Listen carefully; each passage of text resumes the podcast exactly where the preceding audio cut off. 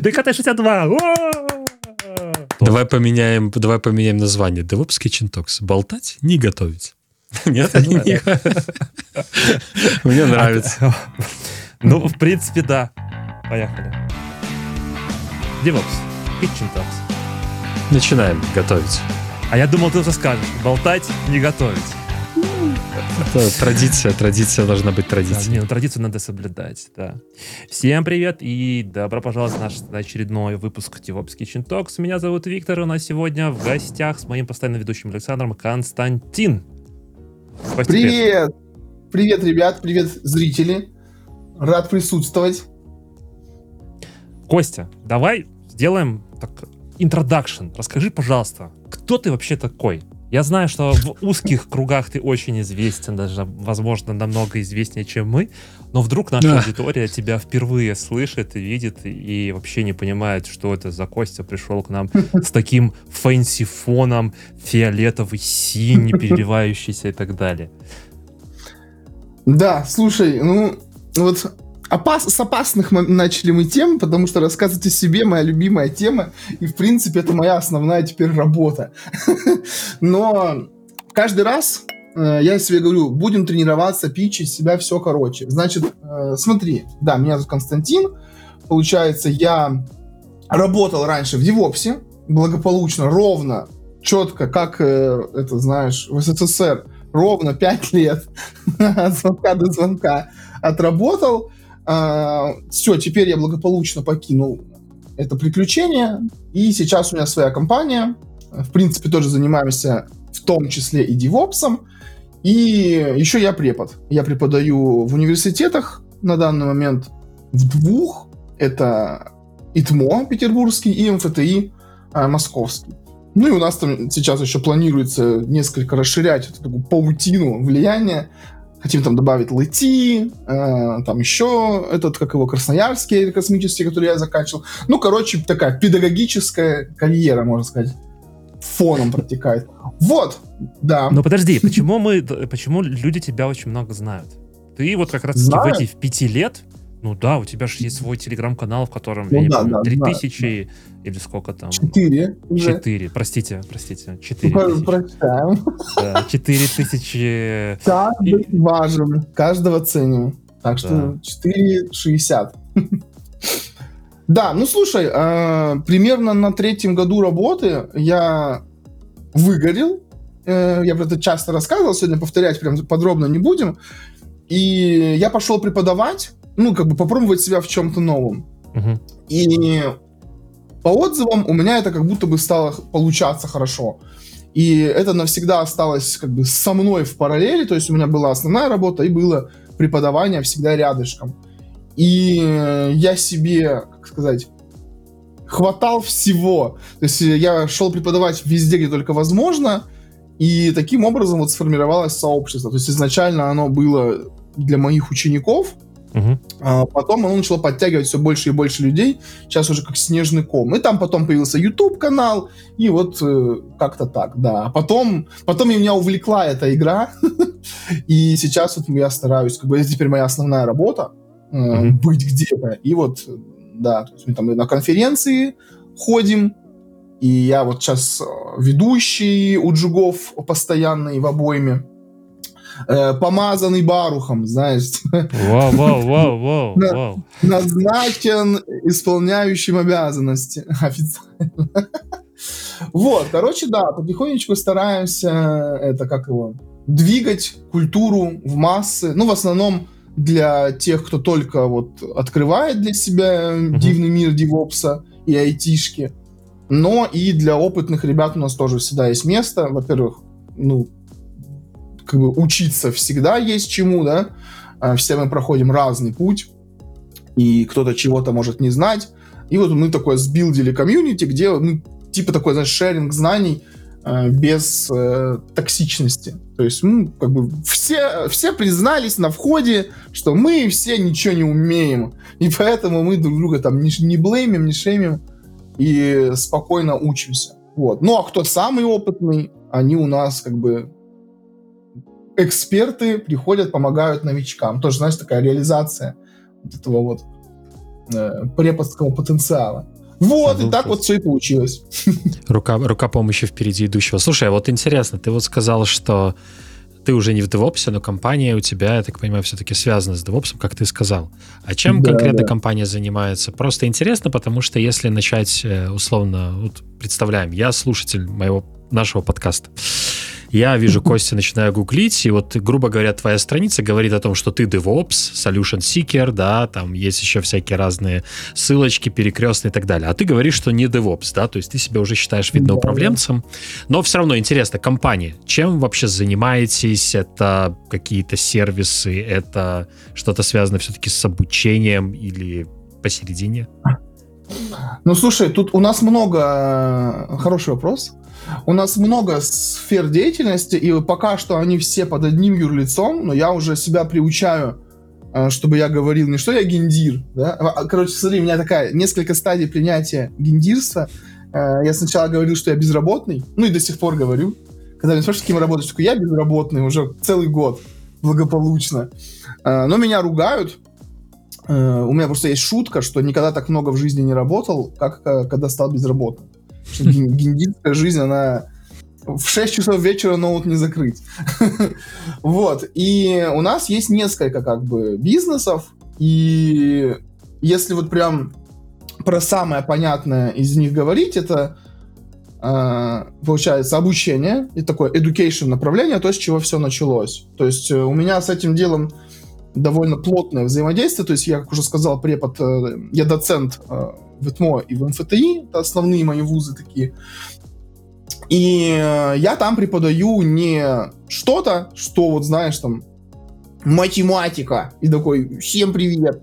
Ну то есть не такие дисциплины. Я туда пришел конкретно с запросом э, от бизнеса, что негде нанимать девопсов, и я хочу, чтобы высшая школа выполняла одну из своих основных за- задач э, делать кадры. Вот, и поэтому я, когда пришел в ИТМО, Э, я им предложил вести дисциплины по девопсу, которые я сам разработал. Вот они мне их, значит, аккредитовали. И вот у меня там сейчас в бакалавриате две. И был еще такой большой гештальт э, создать магистратуру по девопсу. Это такой легендарный квест. Э, я ради него вообще поступал в аспирантуру. Ну, как не, не только ради него, конечно, PhD тоже интересно получать, но и как бы дополнительно. То есть вот мы занимаемся, э, как сказать, подожди, я сейчас перефразирую маленько. Вот есть у нас такое представительство в официальном образовании, да, есть mm-hmm. у меня, кстати, да, собственная магистратура по девопсу в ИТМО, и в МФТИ тоже, ну там не собственная, там я примазался к чужой, но она была максимально не готова к девопсу, они это просто обозвали, но там девопса не было. вот, и э, у меня есть несколько дисциплин для магистров и для бакалавров. И чтобы люди, которые, например, не получали там бакалавриат, да, или вообще не хотят идти в универ, но чтобы они имели возможность тоже изучить эти дисциплины, Uh, у нас есть как бы параллель, параллельный импорт дисциплин. Uh, есть площадка образовательная, собственно, Deus Learn, Э, и, ну, она еще пока официально не зарелизена. То есть это вот буквально... Ну, когда слушатели будут смотреть, наверное, уже будет. Да, с э, учетом скорости моего монтажа, я думаю, что... Да. Ну, это мы все с этим грешим. Э, да, значит, уже точно будет. Она просто должна в декабре зарелизиться. Вот. Там будет возможность у людей пройти курсы Э, это те же самые дисциплины, что вот в институте. То есть один в один та же самая программа, лабораторки, вот вся апробация результатов. Э, и прикол в чем? Э, так как я люблю свое дело, я за него типа там зубами вырываю лучшие условия, я сделал так, что у нас тем, кто пройдет вот курс Э, который мой просто на площадке, не в универе, им mm. все равно универ выдает диплом. Э, диплом о профпереподготовке на специальность типа DevOps. Вот, э, прям официальный, все, университет ЭТМО, либо МФТИ там на выбор. Вот, это первая зона деятельности нашей компании. То есть мы занимаемся образованием, у нас есть на данный момент три образовательных продукта, точнее, вида продуктов, Э, но в каждом из этих видов пока по одному продукту. То есть это курс, интенсив и задачник. Про задачник сегодня отдельно скажу. Некоторые из вас уже слышали про него на Девупсе. Вот, да, это первое, что мы делаем. А второе, конечно, мне нравится концепция экосистемы, то есть, э, что у нас Deus Ops — это целый такой большой мир, в котором всякое есть, и ты как человек, да, входящий в наше сообщество, ты можешь для себя открывать всякие разные грани. И вот помимо образования у нас есть второй бизнес, это B2B аутстав, либо консалтинг, аудит. Ну, то есть, как вот был Экспресс 42, ну, они и сейчас остались. Кстати, мы с ними как раз партнеры, вот э, буквально в этом месяце там запартнерились, э, что бизнес схожий. Вот, то есть, э, прикол в чем? Ко мне приходят постоянно какие-то компании, говорят, вот мы хотели бы там, ну, раньше приходили, говорят, мы хотим вас нанять. Я говорю, ребят, есть идея получше. Нанимаем целую команду. Вот, и как раз я когда много учил людей, э, их начали забирать компании, типа, о, ну, ко мне даже пришли две компании супер крупных в России, э, именно вот с таким пылесосом, мол, отдавай нам всех своих студентов. И я подумал, зачем мне тех, кого я обучил, куда-то наружу отдавать, uh-huh. я их лучше сам найму себе, и как бы вы приходите, ребят, пообщаемся на B2B уровне. Девопсы есть.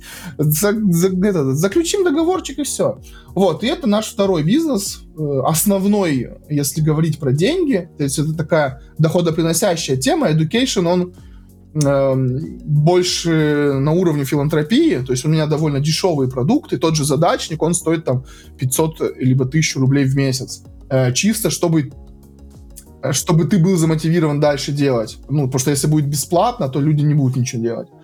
Вот. А, ну, плюс я задачникам да. там еще плачу налоги, плачу комиссию на вывод денег, плачу, значит, э, за облака. То есть у нас там кто в задачник приходит, да, им там по 100 рублей на несколько разных облаков. Ну, короче, как вы, вы поняли, что бы человек делал, и чтобы у него была хорошая, удобная песочница.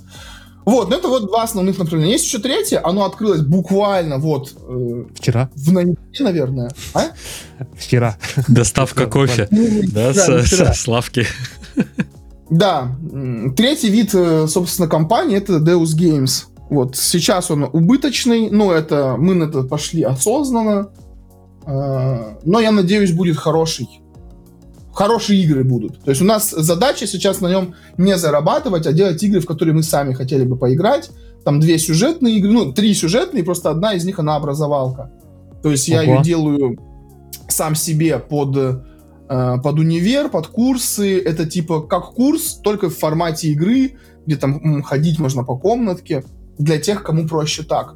Если знаете, похожий референс, есть игра э, While True: Learn про machine learning вот у нас э, немного похожая механика, но про пайплайны, про Linux, ну и там еще можно ходить по квартире и ходить в бар. Ну я даже а, могу ну стандартный, стандартный рабочий день. Я не могу не сказать здесь референс про то, что у EDBS есть свой тоже game, квест, так называемый, где там ходишь тоже, типа, по городу спасаешь каких-то чуваков, и, типа, там тебе задают задачки, там ты решаешь. Про ну, машин learning это прикольно. Скинь ссылку, я закреплю тоже в комментариях, оставлю людям, может, кому-то будет хорошо, про Да.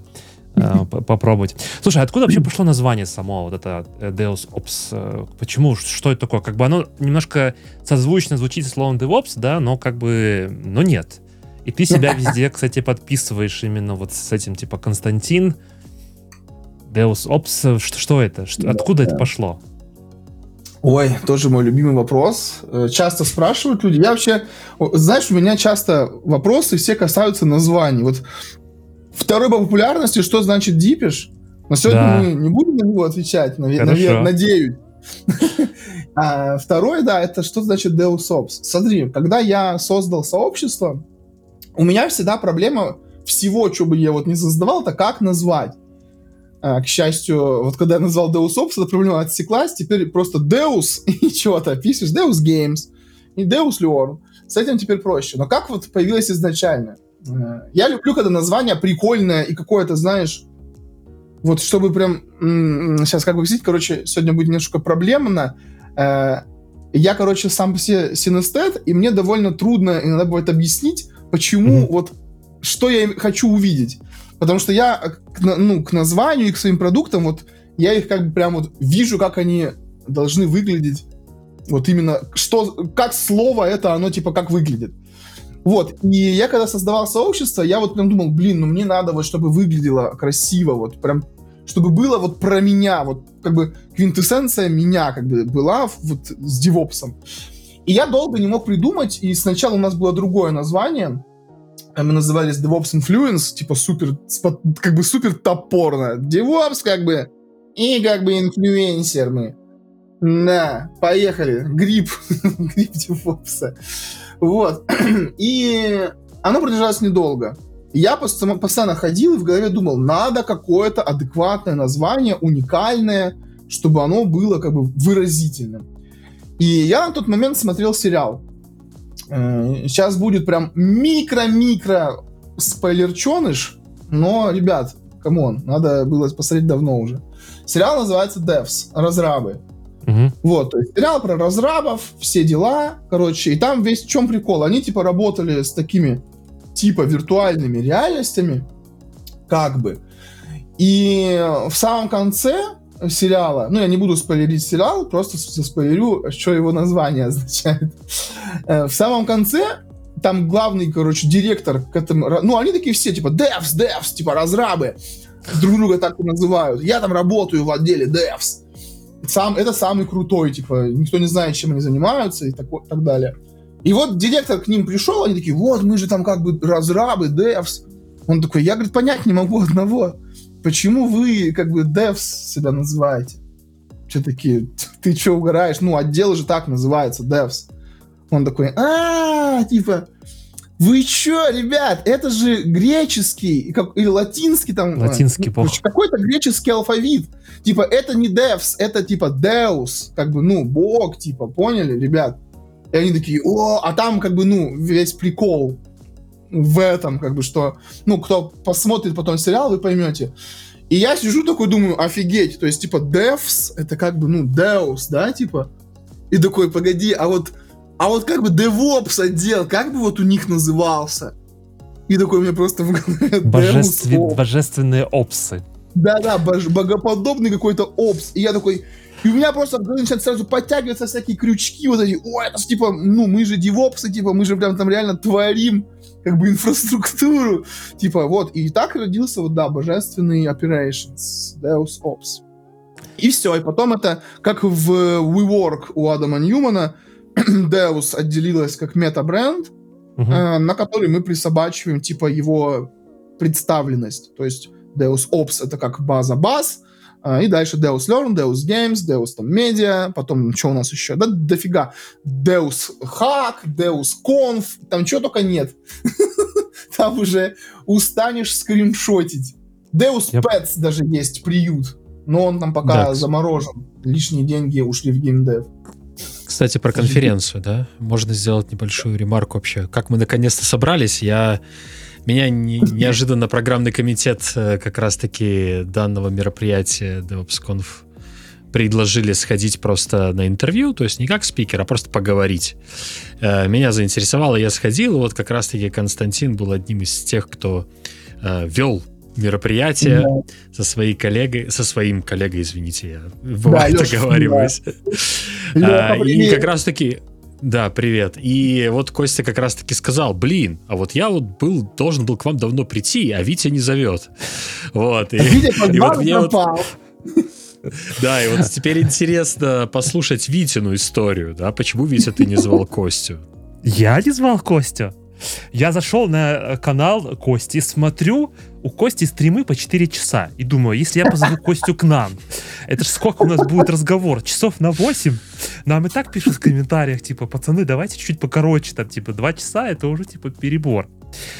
Э, ну, в общем, на самом деле, просто, как обычно, много работы, всяких каких-то дел, и вот э, под конец этого года, когда уже вроде как Рождество, всякое такое, можно чуть-чуть замедлить темп, у нас получилось собраться. И на самом деле, почему позвали Костю? Потому что, ну, часто на этом канале я уже говорил о том, что учиться в IT-то нужно постоянно. И мне показалось обсудить тему вообще образования и как учиться с Костей, наверное, это самый правильный вариант, потому что, ну, как бы, как мы уже услышали, Костя владеет компанией, Костя был преподавателем, преподает в двух университетах на текущий момент. И наша основная тема, первые 30 минут, как вы поняли, это было просто introduction. А теперь мы переходим к основному все-таки блюду, скажем так. Был небольшой аперитивчик, познакомились с нашим гостем.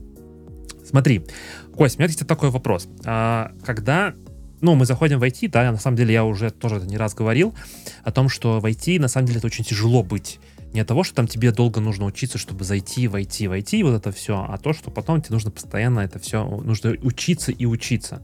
Ну, перед тем, как мы пойдем в эту сторону, я хотел тебя спросить. Вот ты преподаешь в университете, вроде как уже университеты становятся более такие... Э, динамические, flexible, не знаю, с английского, более гибкими mm-hmm. такими, да, что предоставляет возможность обучаться, ну, более интересно, не просто там каким-то фундаментальным наукам, которые ты потом, ну, вообще просто забываешь, выходишь на работу, и то, что ты учил там, сопромат какой-то, да, ты как бы просто забыл, и все.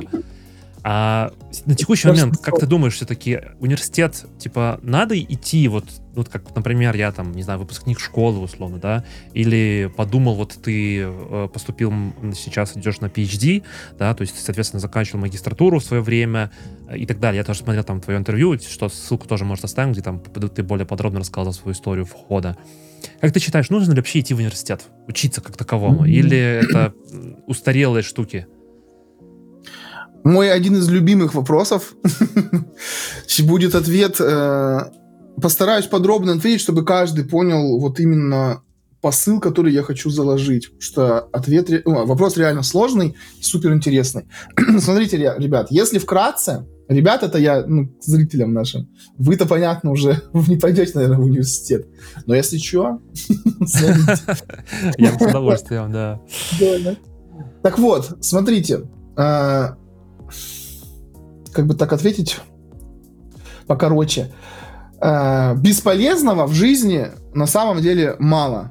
Mm-hmm. То есть практически все, что вы делаете, э, ваша должна быть главная способность это понять, в чем оно полезно.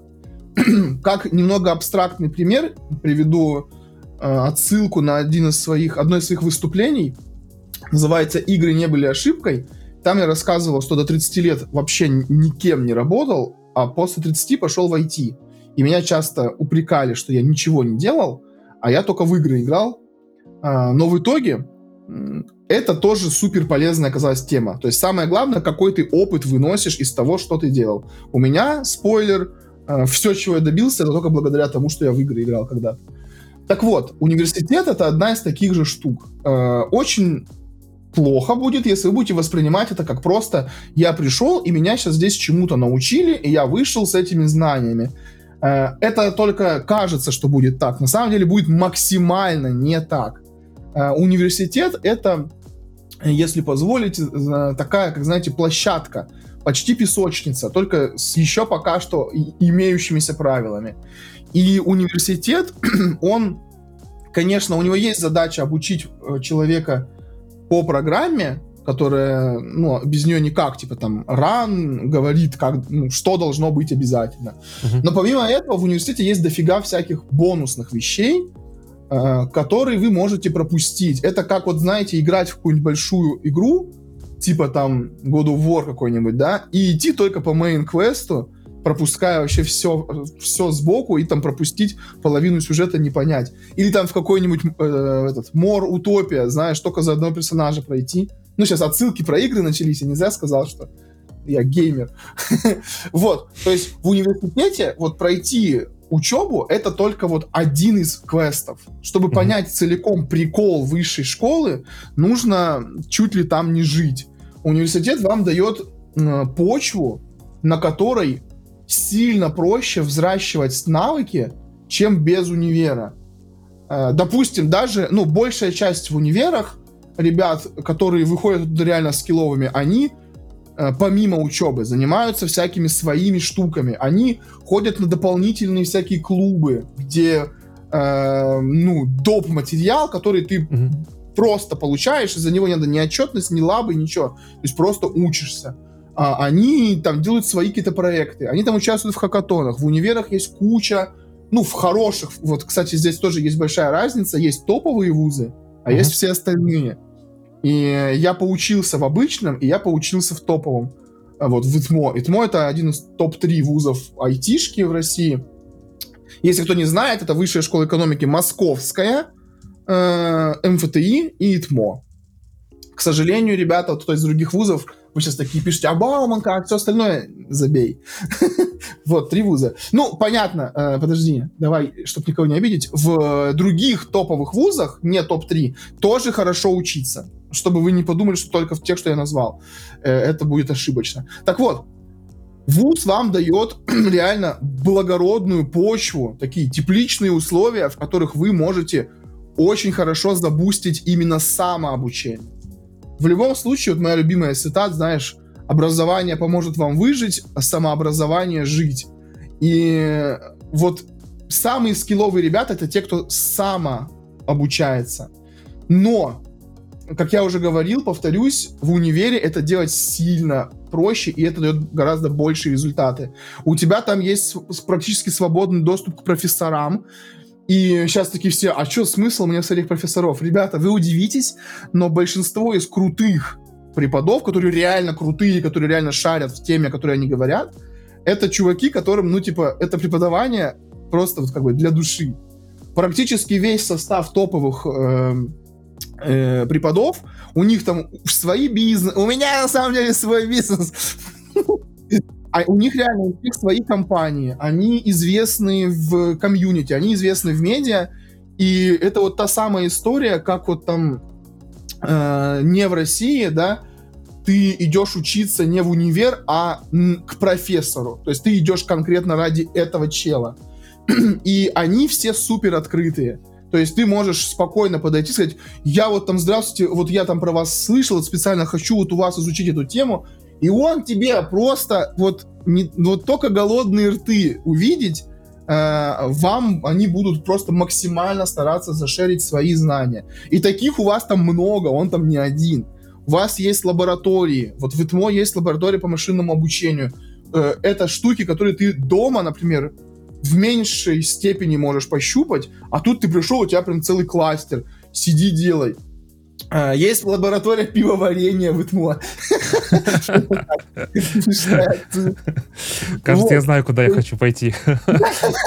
Поступаю, у тебя есть свой человек в ИТМО.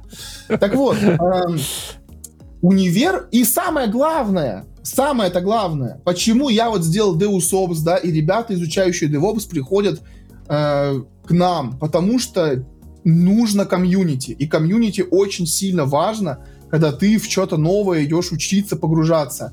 А универ настолько удобный для этого момента, для этого вещь, что там комьюнити, оно еще и одной выборки с тобой. Там вы все практически ровесники, и вы все примерно в одной как бы теме. То есть вы пришли учиться одинаковым. То есть, допустим, Deus Ops и вот любое открытое комьюнити, оно довольно разную имеет область как бы покрытия, да, то есть там люди все, кто-то, кому-то 50, кому-то там 40, кому-то 18, и учить, учиться вместе в таком плане там, ну, отличается немножко. Но об этом, может быть, чуть позже поговорим. В универе да. у тебя реально вот это как будто кузня, заточенная под вот конкретно того, кто туда идет поступать. Ну вот под определенную выборку людей. Понятно, что есть такие, как я, кто э, в 30, там, сколько мне было, два, да, идет э, в аспирантуру. Ну, типа, я пошел PhD получать сильно позже того, как закончил универ. Кстати, ты сказал, что я была мага. Это не так. Я еще заканчивал специалитет, и я пошел в аспирантуру без магии. Ну, как бы такое тоже ремарка. Вот. Э, завершая свою длинную мысль, ребята, смотрите. Э, конечно же, если у вас нет высшего, это не страшно.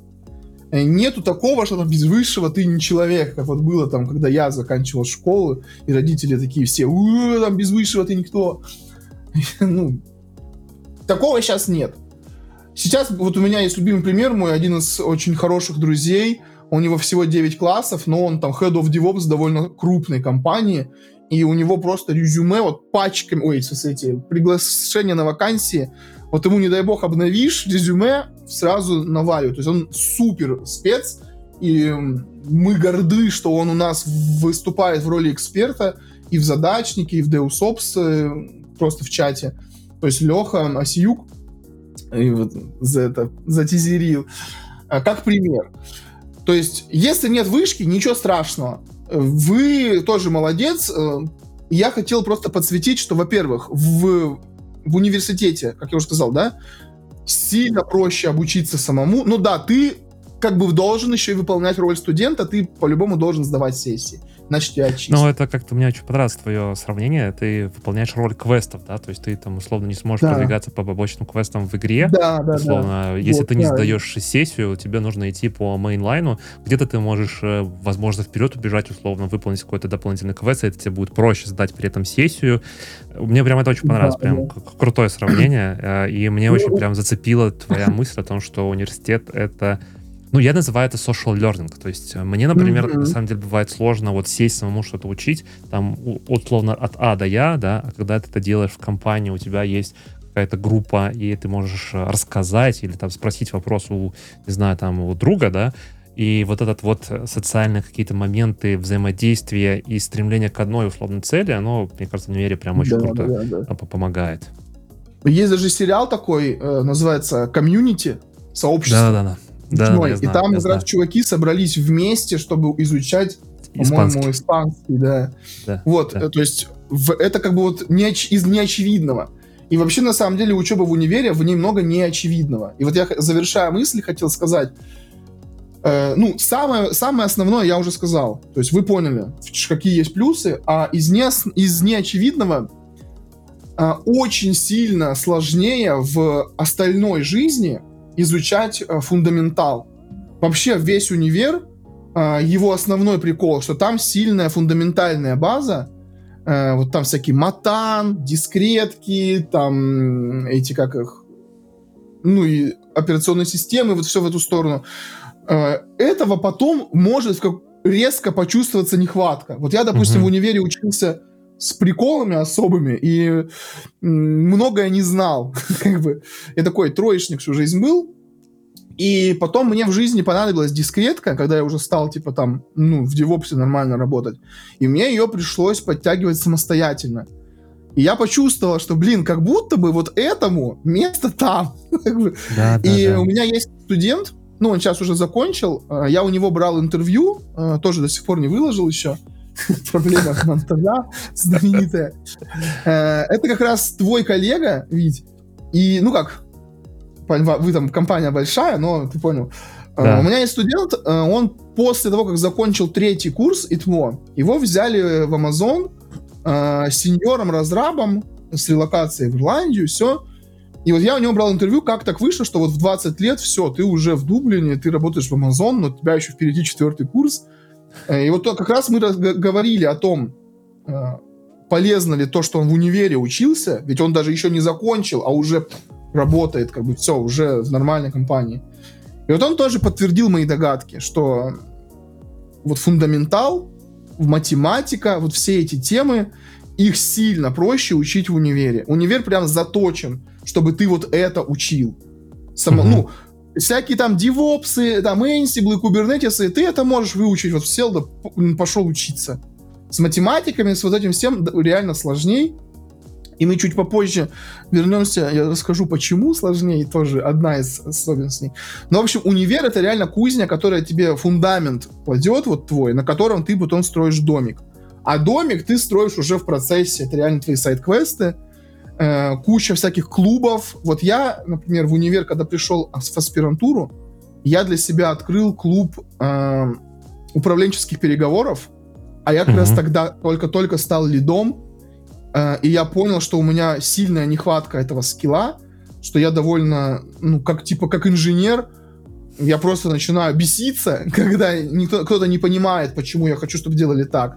Я такой, да надо так, ты не понимаешь! Что я тебе буду объяснять?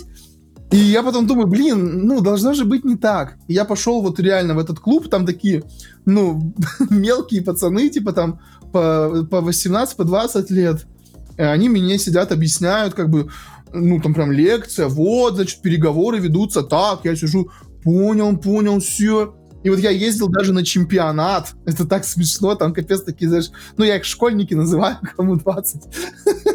И, и я такой сижу, ребята, все, как бы дядька с бородой, ну, тогда еще тогда еще не брился. Вот, и это реально меня прокачало, хотя я уже взрослый. Но даже в этом, как бы, в этой позиции я из универа вот извлек что-то, что меня реально в работе, в карьере сделало лучше. Сейчас вот у меня вообще своя компания, и здесь гораздо больше управленческих решений нужно принимать. И там с партнерами, да, вот у меня мои девопсы работают, и там чуваки им пишут в субботу, ребята, до понедельника вот, ну, сделайте вот это. Нужно прийти как бизнес и объяснить, почему мы не будем в субботу, в воскресенье вам ничего делать. И, возможно, и в понедельник тоже мы там заняты будем. То есть нужно вот как бы... Вот этому я научился реально в универе. Ну и, ну и на практике обкатывал. Вот, такой получился большой ответ. Опять вот вы, ребята, уже поняли, да, почему стримы... Да, да, да, я понял, почему по трех-четырехчасовые стримы у тебя. Тут на один маленький вопрос 20 э, Не, ну что, вопрос вопрос, если и маленький, но он важный. И у меня вот да, по ходу да. возник другой вопрос. Вот я вот представляю, я заканчиваю школу. Э, и такой думаю, блин, куда бы мне пойти учиться? Э, как мне понять, что мне надо туда? То есть кто к вам обычно приходит? Это ребята, которые вот реально после школы, они осознанно идут, короче, вот на эти специальности. Либо бывают э, другие ситуации, когда люди Э, меняют какую-то свою уже работу, поняли, не мое, пойду в девопсы, да, вот как, mm-hmm. как, кто учится, мне вот просто интересно, как можно вообще прийти к тому, что я хочу научиться девопсу, вот это есть какая-то, может быть, у вас профориентация для школ. Ходите, mm. рассказываете, когда вот Витя, я помню, когда работал в ЕПАМе, ходил с Пашей по универам и пытался им какую-то дичь втюхать, что им надо идти в ЕПАМ работать девопсами. Так это называется. Я рассказывал им про светлое будущее. Не, а, интересно, я, я, я, я на Ютубе, когда шел в ЕПАМ, нашел это видео, где люди постоянно выходили и входили с кабинета, а, но было интересно, меня зацепило. Но, да, берем в шутки в сторону, реально интересно. То есть, кто приходит и вообще, как вот человеку вообще понять, что ему вот надо, короче, в ваш университет, вот на, на условно твой курс? Угу.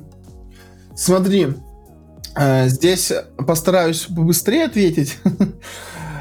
Э, это все сложно, скажем так. Мы, ну, я не хожу по школам, хотя у меня есть контракт со школами, и вот он прям тут рядышком лежит. Планируется сейчас реально на уровне школы подхватывать ребят. И, ну, сейчас это в основном пока что м, планируется университетами, которые далеки от именно классических государственных, да. Это в основном там университеты, которые, скажем, там, фул коммерческие, Типа вот сейчас э, создается университет Тиньков, они его назвали Центральный университет. Ваш покорный слуга имеет э, шансы стать там проректором. Но вот такого рода университеты, они сейчас прям реально идут за школами, э, и тренд таков, что ребята там, начиная буквально с класса восьмого, цепляют прям на уже профильное обучение, то есть они как бы уже переходя там в 8-9 класс, они уже как бы затачиваются под вот конкретную специальность университета. Вот, такое есть, но пока еще не очень много. Ну, я надеюсь, что у меня хватит э, сил тоже принять участие в таком, что, ну, планы на education в России большие довольно. Вот, э, если брать в более широком срезе, то в основном, э, смотрите, в университетах есть, как ни крути, специальности, и у каждой специальности есть паспорт специальности, в рамках которого, э, ну, примерно понимаешь, кого научишь. Сейчас пока что DevOps не может существовать отдельно, это очень сложно сделать. И вот, ребята, вот просто поверьте, я пять лет уже в универе топчу пороги. Это реально очень трудно сделать, чтобы DevOps был отдельно. Ну, и в принципе, я вот все больше склоняюсь к тому, что прям отдельно-отдельно в этом смысла нет. В девопсе именно науки мало. То есть это прикладная штука. И как наука, к нему там обычно подтягивается Big Data и Machine Learning. И там уже про MLOps рассказывается. Это как раз про что у меня диссертация. И э, вот это, возможно, будет в будущем. Но сейчас прям э, DevOps идет в рамках э, больше программной инженерии специальности, ну и паспорта. Это 09, 03, 02 а, ну, где-то 0.9, 0.3, 0.4 в разных вузах по-разному. И 0.3.0.3 это мобилки, они тоже там рядышком идут. Вот, DevOps часто вот вмазывается вот в эту область. И то есть, когда они ко мне приходят на последнем курсе, и это в основном программисты. Но прикол в чем? Это реально в основном. Потому что вот ко мне приходят ребята, есть те, кто прям приходит и говорит, я вот давно на вас подписан, моя мечта это DevOps, я вот хочу, пожалуйста, мне посложнее задания, я вот там готов на все. Таких из там 280 человек, которые ко мне приходят на четвертом курсе, ну, человек 10, наверное, только. Может, 20. Ну да, где-то где 10-20. Примерно такая же часть это те, кто вообще не в теме. Это там UX-дизайнеры, ин, э, ну, интерфейсники, вот они тоже просто учатся там же, но они приходят и говорят, я типа вообще не понимаю, о чем речь. И у них там попроще сдача. А, подавляющая масса это разрабы, бэкэнд и фронтенд. То есть там и, и тех и тех примерно пополам.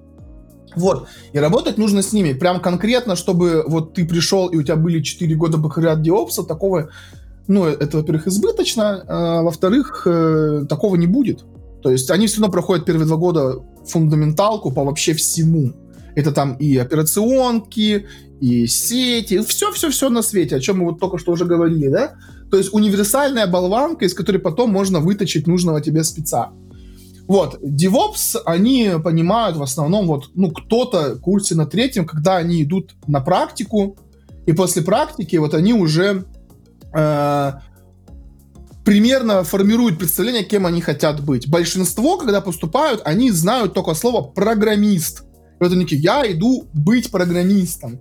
Потом вот там за три года они примерно понимают, чем они реально хотят быть. Кто-то вообще там доки забирает. Ну вот э, на выходе, на выпускники у меня, они почти все программисты, ну и там часть есть DevOps. Ну, их, их поменьше. Сейчас я стал их сразу просто себе подтягивать. Вот у меня конкретно один мой студент, он уже у меня работает на B2B контракте, сидит, сопровождает проект.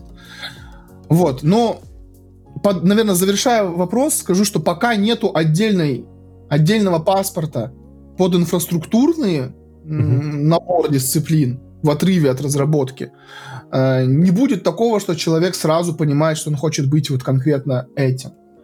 Э, ну и я даже думаю, реально это, это, наверное, в такой степени не требуется. Сейчас есть такая новая тема, называется треки.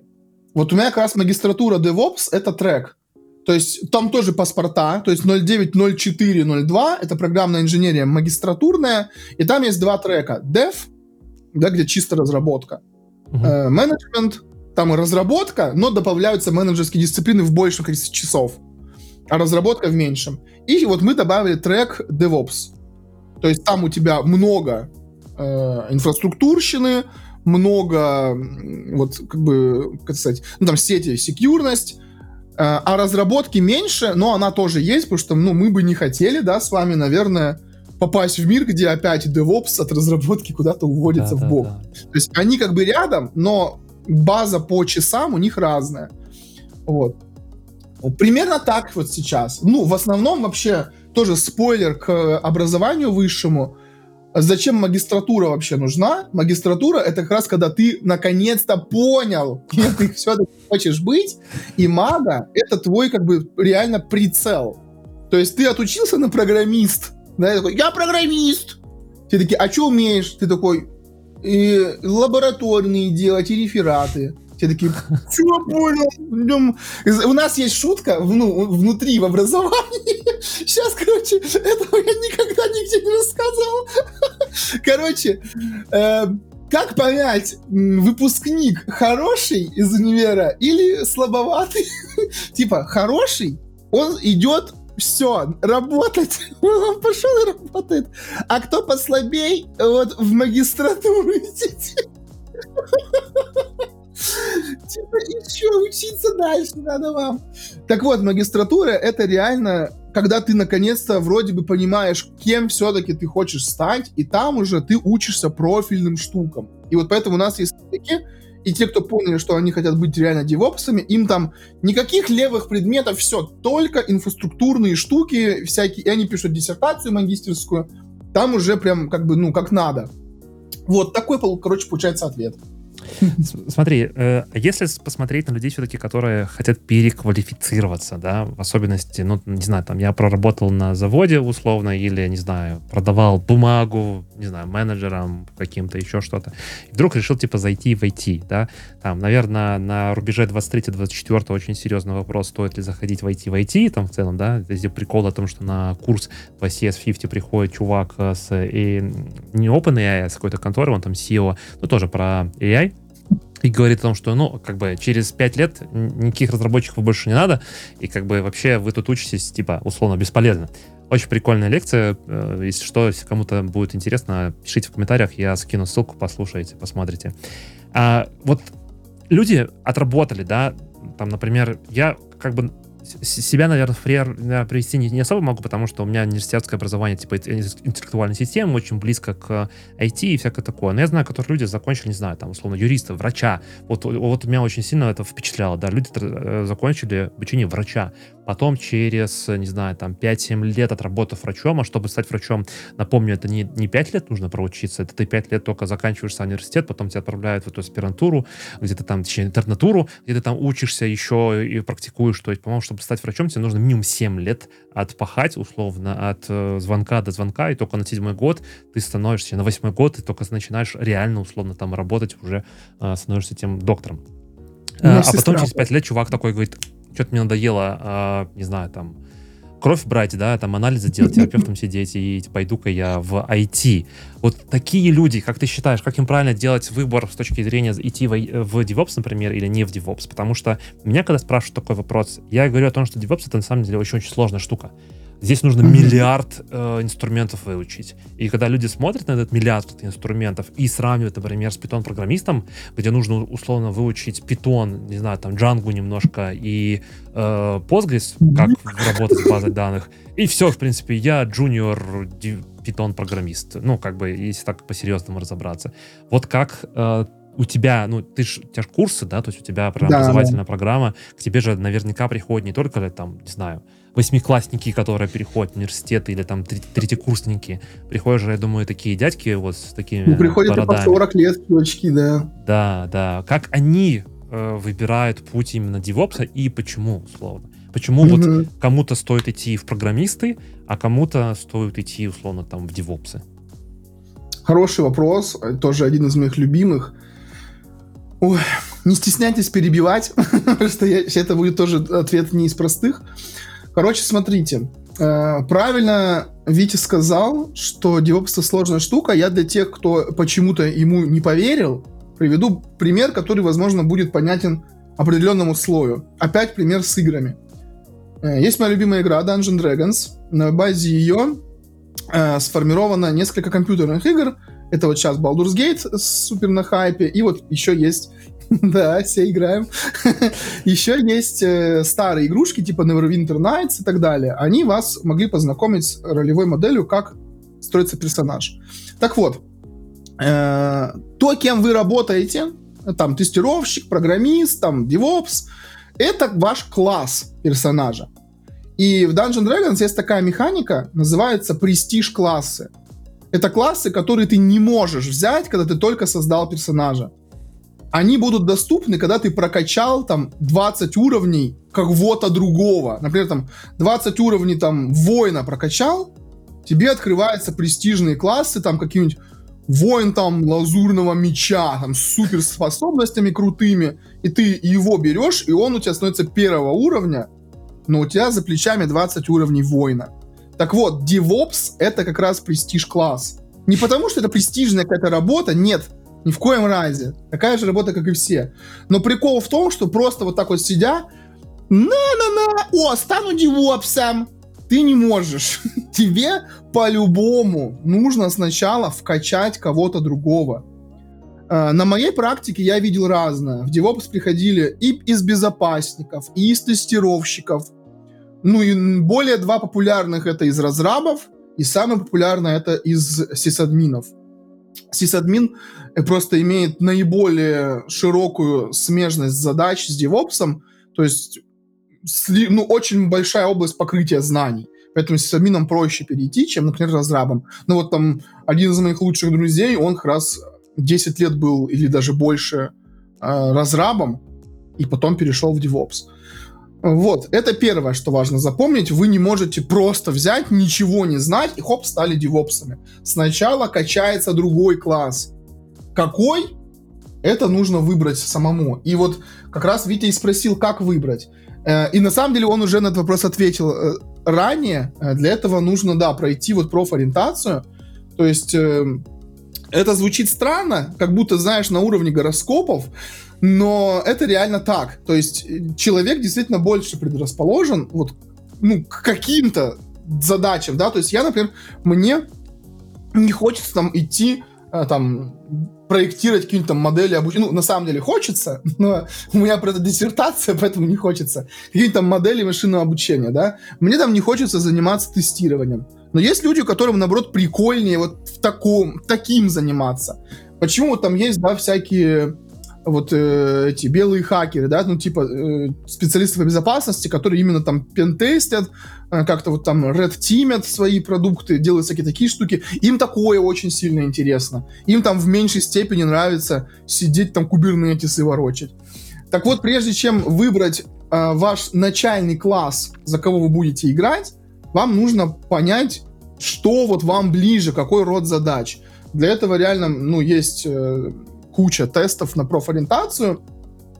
У меня есть пример из жизни. Э, есть у меня товарищ, э, который меня как раз обучал управленческим переговорам в этом клубе. И он хотел тоже, мечтал айтишником стать. Он знал, mm-hmm. что я типа лид, все, он такой, вот, я хочу тоже, блин, я хочу в айтишку, прям вот мне надо, я вот сейчас буду по вечерам учить Java и стану айтишником. Я говорю, ну, план, в принципе, надежный, как, как швейцарские часы, но есть шанс, что тебе не понравится. Он говорит, нет, нет, айтишка, тема, это стопроцентная инфа. Я говорю, ну смотри, Давид, вот у тебя вообще возникало когда-нибудь желание, вот вечером сидишь, такой, сяду-ка я попрограммирую. Он такой, нет. Я говорю, ну тогда велика вероятность, что тебе не понравится быть программистом. Он такой, ну там будут платить нормально. Я говорю, Давид, Платить нормально могут много за что. Ты удивишься, но вот мой менеджер, например, получает больше, чем я. Он такой, это как так, в смысле? А что он делает? Я говорю, Давид, смотри, вот ты ведешь, вот, а, да, совет всем. Вот э, совет не только про работу, кем работать, а вообще глобально по жизни. Как-нибудь возьмите, просто сядьте спокойно и представьте, чем бы вы были готовы заниматься даже бесплатно. Вот типа просто берешь свободное время, занимаешься этим. Вот скорее всего, это и есть вот ваша как бы тема, в которую нужно уходить. У меня это стало э, преподавание и вот всякая лично брендовская тема. Почему я потом вот и ушел. И сейчас занимаюсь только этим. Э, вот. И я ему также сказал, вот смотри, чем ты готов заниматься бесплатно? Он говорит, ничем, такого не бывает, мне нужно срочно бабки. Я говорю, ну вот мы сейчас с тобой идем вместе. Откуда? Он мне отвечает, ну, с переговоров. А он их ведет бесплатно. Я говорю, ну, Давид, ну ты разве не видишь, что ты людям как бы прокачиваешь навыки вот управленческие бесплатно? Он такой, блин, ну это как бы тупо, это ж такая работа никому не нужна. Я говорю, ну ты ошибаешься. Я ему рассказал про профессию э, проекта и, и продукта в дальнейшем рассказал, чем они занимаются, какие там нужны навыки, и он понял, что это как раз его тема, решать там конфликты. И он буквально занялся этим вопросом там месяц-два, он уже получил работу, сейчас он там уже э, в, Ав... этой, да, в Австрии, по-моему, живет, работает там на нескольких компаниях, постоянно пишет, блин, вот спасибо, ты меня надоумил, а я с этой Java сидел.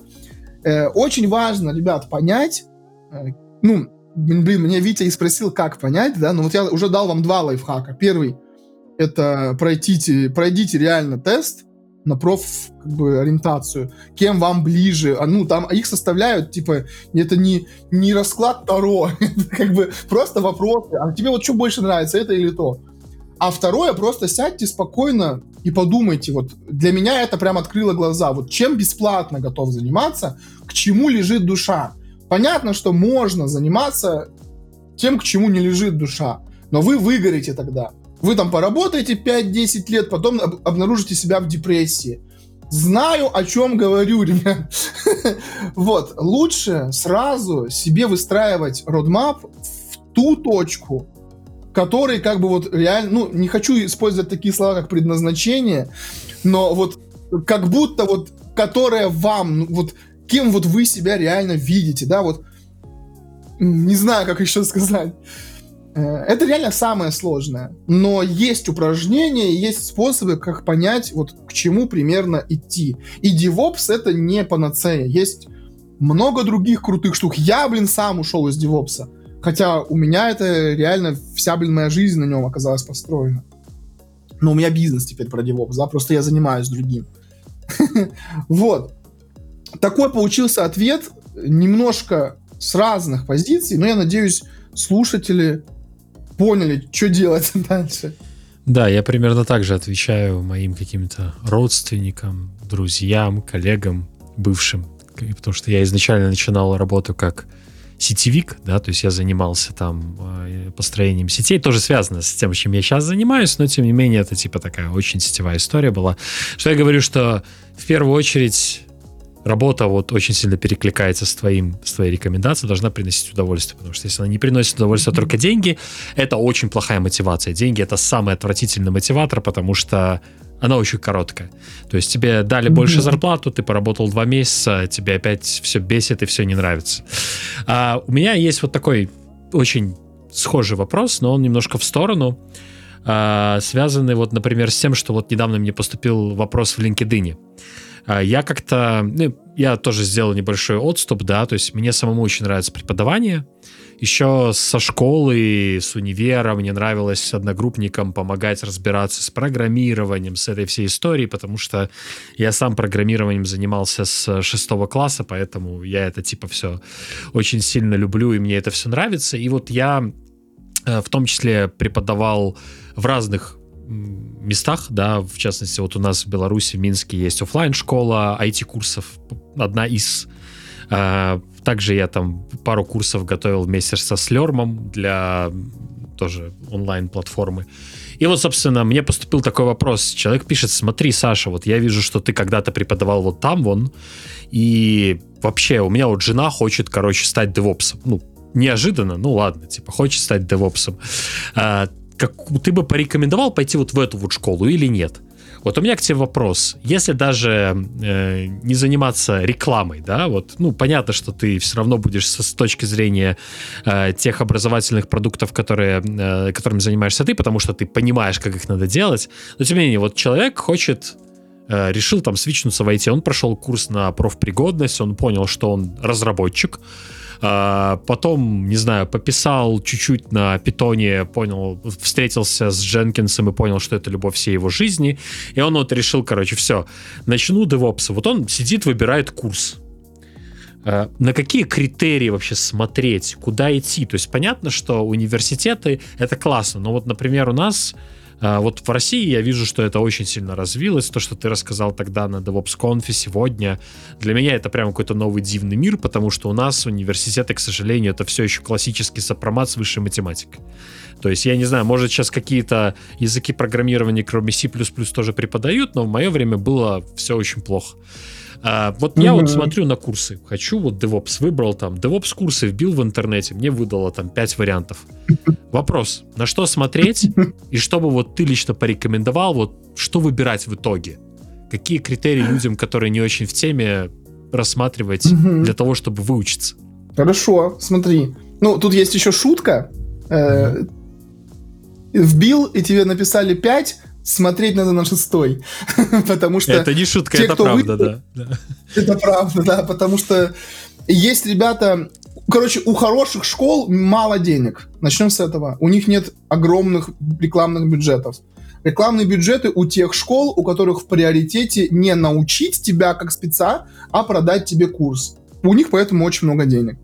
И они могут покупать рекламу. Есть Поэтому их, их слышно с каждого утюга. Я не хочу да, делать никакие референсы ни, на да. какие, ни, ни на кого, ничего. Но просто если вы слышите с каждого да. утюга какое-то название школы или там типа курсов, наверное, да. Наверное, это, это не, не ваш выбор должен быть.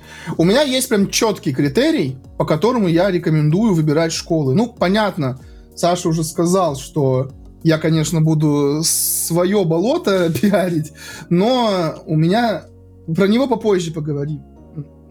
Смотрите, в отрыве от Deus Ops, как выбрать курс э, реально, где вас, где вас предпочтут научить, а не впарить курс. Есть супер четкий критерий, который я для себя понял. И я сегодня о нем говорил, когда я сказал, что научив человека, я, ну, а я типа хорошо учу, потому что я пришел учить, э, так как мне не хватало на работе людей. Я пришел изначально за этим. И я вам сегодня уже говорил, я, научив человека, не хочу его отпускать куда-то работать. Я его найму себе, чтобы он как бы дальше оставался в экосистеме и работал в моем аутстафе. Так вот, у каждой хорошей школы, которая, ну, учит вас, у нее рядышком есть аутстав бизнес. И они вас готовят, чтобы себе забрать хороших спецов.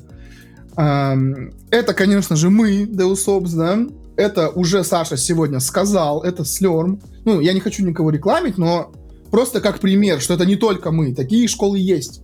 У Слерма вот рядышком идет паровозик Саусбридж, пожалуйста. Отучился, готовься, можешь поработать. Э, это был Отус, да, когда у них был, ну, а это и сейчас, ну, сейчас там сложнее немножко, мы вот с Сашей Китовым разговаривали недавно, ну, раньше, вот, допустим, как пример, да, Отус, ты отучился, Э, на DevOps практике инструменты. Э, это был курс от управляющего партнера Express 42, и у тебя был очень хороший шанс пойти прям к ребятам в E42. Ты мог сразу стать преподом этого курса, и ты мог, собственно, пойти и работать дальше. Ну, у ребят бизнес не отстав был, у них был бизнес-консалтинг. И там это несколько меняется, сам по себе прикол. Вот, э, суть в чем. Если контора вам говорит, что гарантия трудоустройства, но, но, но не к нам, то, скорее всего, вас они научат чему-то неприкольному. А если компания вам говорит, слушай, а можешь вот тут еще задачку посмотреть? Это у нас там от заказчика. И если сделаешь, ну, давай к нам-ка на проектик, то значит эти ребята вас учат тому, что реально нужно в работе. У них нет цели вам курс продать. Вот, короче, просто смотрите, есть ли рядышком отстав бизнес. У Deus есть. Вот, а еще э, тоже я для себя недавно заметил этот прикол. Это препода. Ну, на самом деле, это одна из сложных тем, потому что э, нету преподов, да, то есть почти на всех площадках образовательных, особенно на тех, на которых слышно из каждого утюга, э, там вам преподает практикующий инженер. Ну, то есть чувак, к которому пришли на работу, сказали, он говорит, мы видели твое резюме, ты крутой девопс, приходи преподавать. Он такой, хорошо, и приходит. Э, это моя любимая тема, довольно холиварная, но у меня в ней четкая позиция. Э, преподавать это отдельная, как бы, отдельная профессия. То есть просто так рандомно чел, который шарит, как работать, он не шарит, как преподавать. Он, ну, может быть, он знает, как об этом рассказать, это там большой молодец. Потому что не все инженеры могут рассказать о том, как делать то, что они делают. Но прикол в том, что то, как он расскажет, это довольно а, однородная инфа, и ее воспринять может только один конкретный вид людей. Ну, какой-то. А, на онлайн-площадках, как я уже сегодня говорил, да, гетерогенная аудитория, это может быть абсолютно кто угодно от 18-летнего там до 50 с опытом, без, вообще с пониманием, без понимания, абсолютно разные люди. И, короче, если ты инженер, то ты не сможешь им всем в равной степени дать нужные знания. Почему на все вот эти площадки суперпопулярные очень много негативных отзывов? Не только потому, что они сами по себе отстойные, еще и потому, что люди э, только малой выборки реально поймут, о чем говорит чел. Как бы mm-hmm. методисты его не подстраивали. Э, прикол в том, что есть профессия, которая заточена под то, чтобы знать как обучить разный вид людей. Это профессия педагог. И педагог и должен учить, а не инженер. Сейчас такие все инженеры, да ну, что загон? Э, ребят, смотрите, инженер может обучить только в одном случае. когда он с тобой вот сел, он тебе дает задачи, он типа твой лид на работе, да, ментор, например, условно. Ты их делаешь, он их э, смотрит и дает тебе фидбэк. И ты прям с ним рука об руку работаешь, и тогда ты прокачиваешься. Почему на работах, э, когда мы выходим куда-то там джунами, медлами, у нас есть человек за нами стоящий, который нас прокачивает, и у него это получается. Это не потому, что он педагог. Это потому, что формат учебы иной формат учебы в реальных боевых полях, где он твой как бы, э, ну, надсмотрщик условно. А, когда мы говорим про площадки образования, прости, сейчас я закончу. Когда мы говорим про площадки образования, там условия иные. У вас там нету такой мотивации, как типа, если я задачу сейчас не закрою, меня уволят, знаешь. А, и работать с мотивацией студента и с тем, вообще, как он понял материал, как объяснить одинаковыми словами одной лекции, чтобы и 50-летний понял, и 18 это отдельная наука, на которую отдельно учатся. Вот. Так вот, как понять, что площадка хорошая или плохая? Смотреть, кто вас там будет учить. На не очень хороших, скорее всего, вам даже не покажут фоток. Вам скажут, вас будут учить супер крутые чуваки, у них огромный опыт, все класс. И ни имени, ни фотографии, какие-то абстрактные чуваки. Э, это уже red flag. Второй момент, вам показывают, кто вас учит, но он типа вообще, ну, вы про него там даже, он даже не гуглится, знаешь, вот такого рода. Это тоже немножко red flag. Вот. Чаще всего вы увидите, что, ну да, вас там будет учить там сеньор DevOps там какого-нибудь там такой-то вот компании. Ну, если вы готовы, если у вас есть фундамент, точнее, бэкграунд медла, то, скорее всего, у вас сеньора будет. Э, я рекомендую смотреть, вот, чтобы чуваки, у них был опыт преподский. То есть сейчас этого стало больше, чем раньше. Раньше было сильно плохо. Сейчас я пришел тут на конференцию в Альтенар, э, на Владимир Техтолкс, и там все спикеры препод, препод, препод доцент. Это я был.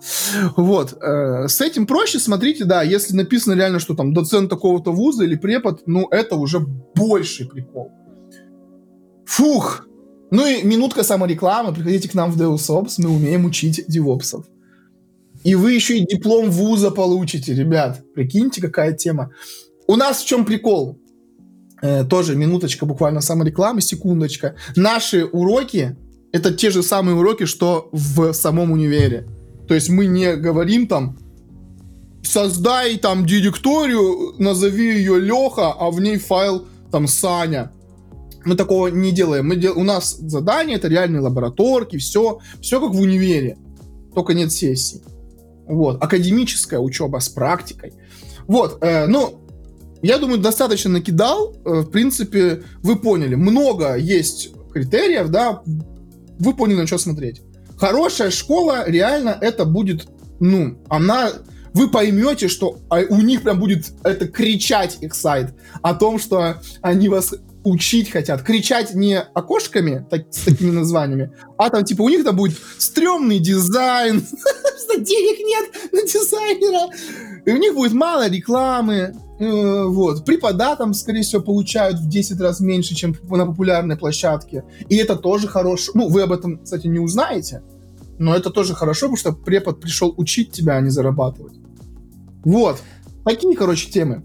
Смотри, а вот когда, например, ну вот продолжая эту историю, да, вот, например, я так как я выбрал какой-то себе курс, не знаю, там, может быть, э, даже университет, э, ну, давай, наверное, университет, давай возьмем, наверное, все-таки более взрослую жизнь, там, дядек mm-hmm. таких, как мы, типа, там, 30, да, условно, у которых уже есть относительно семья, э, и я решил там, условно, переквалифицироваться, либо там поучиться дальше, да. Чаще всего вопрос, который у меня возникает в учебе, это как учиться в процессе. Вот, например, у меня есть какой-то курс, я его там беру, не знаю, онлайн, не онлайн, там, я всем рекомендую, кто хочет там зайти, войти, и говорю там, типа, вот есть CS50, Computer Science, э, есть даже на русском переведенное, немножко, правда, устаревшее, но все равно как базу очень хорошо, пожалуйста, здесь посмотрите. Не хотите устаревшие, понимаете английский, каждый год ребята выкладывают, потрясающе.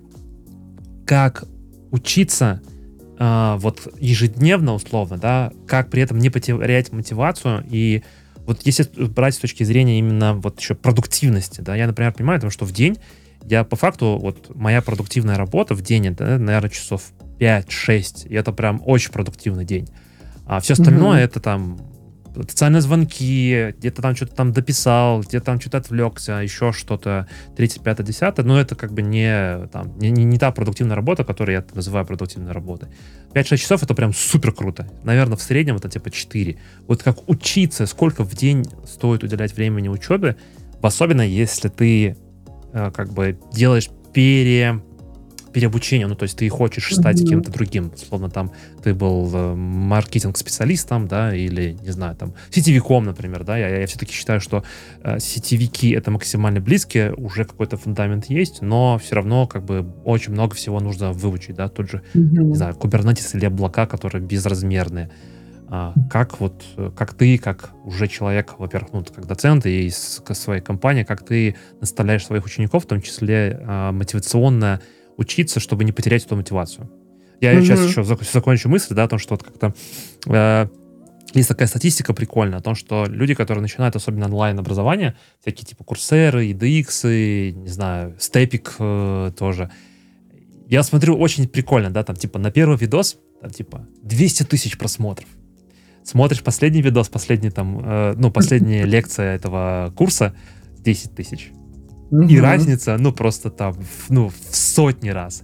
А, видно, что, что до конца, и я слышал такую статистику, ну, не знаю, насколько она там супер актуальна, не актуальна, я слышал статистику о том, что люди, в особенности, которые идут на онлайн-образование, они заканчивают, 1-3% заканчивают эти вот онлайн-образования как ты, как вот в своей школе условно, да, и в целом какие то рекомендации дашь нашим слушателям, зрителям, угу. не потерять эту мотивацию и дойти до конца, до последнего этого видоса. Не начать просто с первого, где миллион просмотров, а дойти до последнего, где всего 10 тысяч. Хороший вопрос и супер актуальный на самом деле. А, смотри, здесь как раз о чем вот я и говорил в прошлом э, ответе, то, что учить должен педагог, потому что наша работа как раз чтобы ты примерно на одном уровне заряда шел всю историю. А, почему сложно учиться вот у инженера в формате онлайн-курса, да, он тебе накидал, э, это будет выглядеть как вот энциклопедические такие уроки, и ты потом устаешь. А, как делаем мы? А, у нас, во-первых, большой довольно упор идет на практику. То есть я вот как раз задачник, продукт, родился из этой темы. Я на все, сейчас перефразирую, я все, что создавал, все продукты, в том числе вот даже вот игры, да, э, я делаю из расчета того, чего мне самому когда-то не хватало. Ну, ну, я довольно э, такой показательный пример своей же целевой аудитории, да, то есть я только в 30 лет э, решил, что надо вообще какую-то IT изучать начинать. И пошел как бы разбираться в интернете, тогда не было никаких курсов, э, и вот я точно знаю, чего мне не хватало тогда, чтобы учиться качественнее, да, и вот я сделал таким образом задачник. Вот, э, значит, смотри, мотивация. Э, мы стараемся как делать? Есть, э, ну, вообще есть такой, такая наука, андрогогика, как, говорит о том, как учить взрослых. То есть uh-huh. вот педагогика, да, это как учить вот типа школьников. Андрогогика, как учить повзрослее ребятишек. И там, вот вы удивитесь, но супер по-разному это делается. Потому что взрослый человек, он типа уже у него есть там опыт какой-то, бэкграунд, он будет все ставить под сомнение. Ему нельзя сказать, это делается так, и думать, что все, он теперь будет делать так. Он тебе скажет, ну, я по-другому делал, и все работало, как бы, и он не поймет, зачем ты его этому учил, он забьет потом дальше делать. В лучшем случае просто не научится, а в худшем он забьет, бросит и не станет. Вот. Андрогогика довольно как бы важная часть именно онлайн-курсов, да? Потому что, как я уже сегодня говорил, в универе мы знаем, кто к нам пришел. Примерно однородная вот масса. И там работает все по-другому. В онлайн-курсах там просто ты вот пальцем ткни, непонятно, кто у тебя. И нужно так строить учебу, чтобы было интересно каждому. А, я вот для себя открыл такую многослойную учебу. То есть она как раз в задачнике у нас применяется. Тут пару слов о задачнике. Это, короче, мы берем задачу реальную с работы, и ее превращаем в методологически выверенную лабораторную работу. И в ней есть несколько уровней сложности, чтобы кто бы ни пришел, ему всегда было что в ней делать и у него всегда, чтобы был челлендж какой-то. То есть пришел нулевый чувак. Для него там самый первый, там три уровня, четыре сейчас уже уровня сложности. В каждом из уровней сложности несколько чекпоинтов. Условно там шесть. Там, и вот, допустим, уровень light, первый чекпоинт, это просто создать там виртуалки в виртуалбоксе. То есть для того, кто шарит, э, он вообще это скипнет, у него там само создастся попозже. А для того, кто не шарит, он, он только пришел, он посмотрел урок, и он такой, блин, он создал, у него там реально Linux, он такой, ё-моё, я впервые в жизни что-то сделал. И он идет дальше, к второму чекпоинту. Вот. У нас очень тесно идет лекция и сразу практика. Вообще я сторонник того, что вся учеба реальная, она только на практике закрепляется. На просто лекциях, ну ты посмотрел, да, а что с этим делать?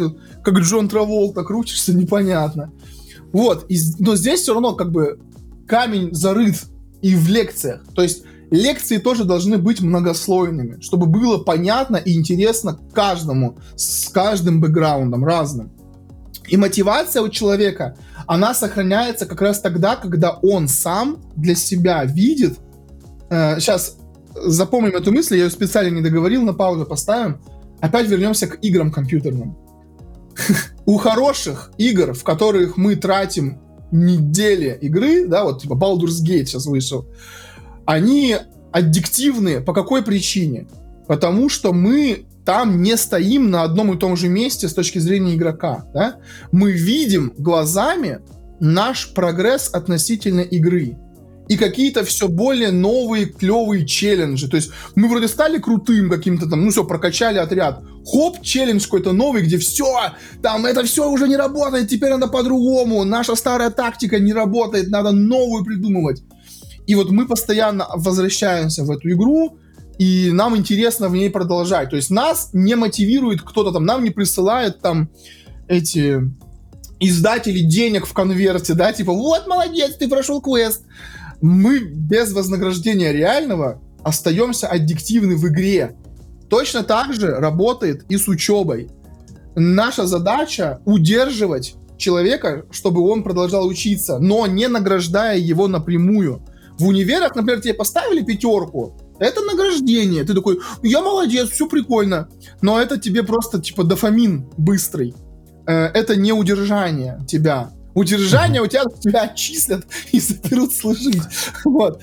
В учебе на онлайн-площадке тебя удержать может только одно. Это то, как что ты, абстрагируясь от себя, как игрок от персонажа, видишь реальный свой прогресс. Видишь, как ты с каждым уроком дорожаешь на рынке. И чтобы человек это увидел, ты должен, ты не можешь ему сказать, теперь ты это умеешь. Он тебе не поверит, он взрослый. Даже если он это реально умеет э, теперь. А, ты должен ему дать задачу такую, которую он, не владея новым вот этим навыком, не смог бы решить. Либо решил бы плохо.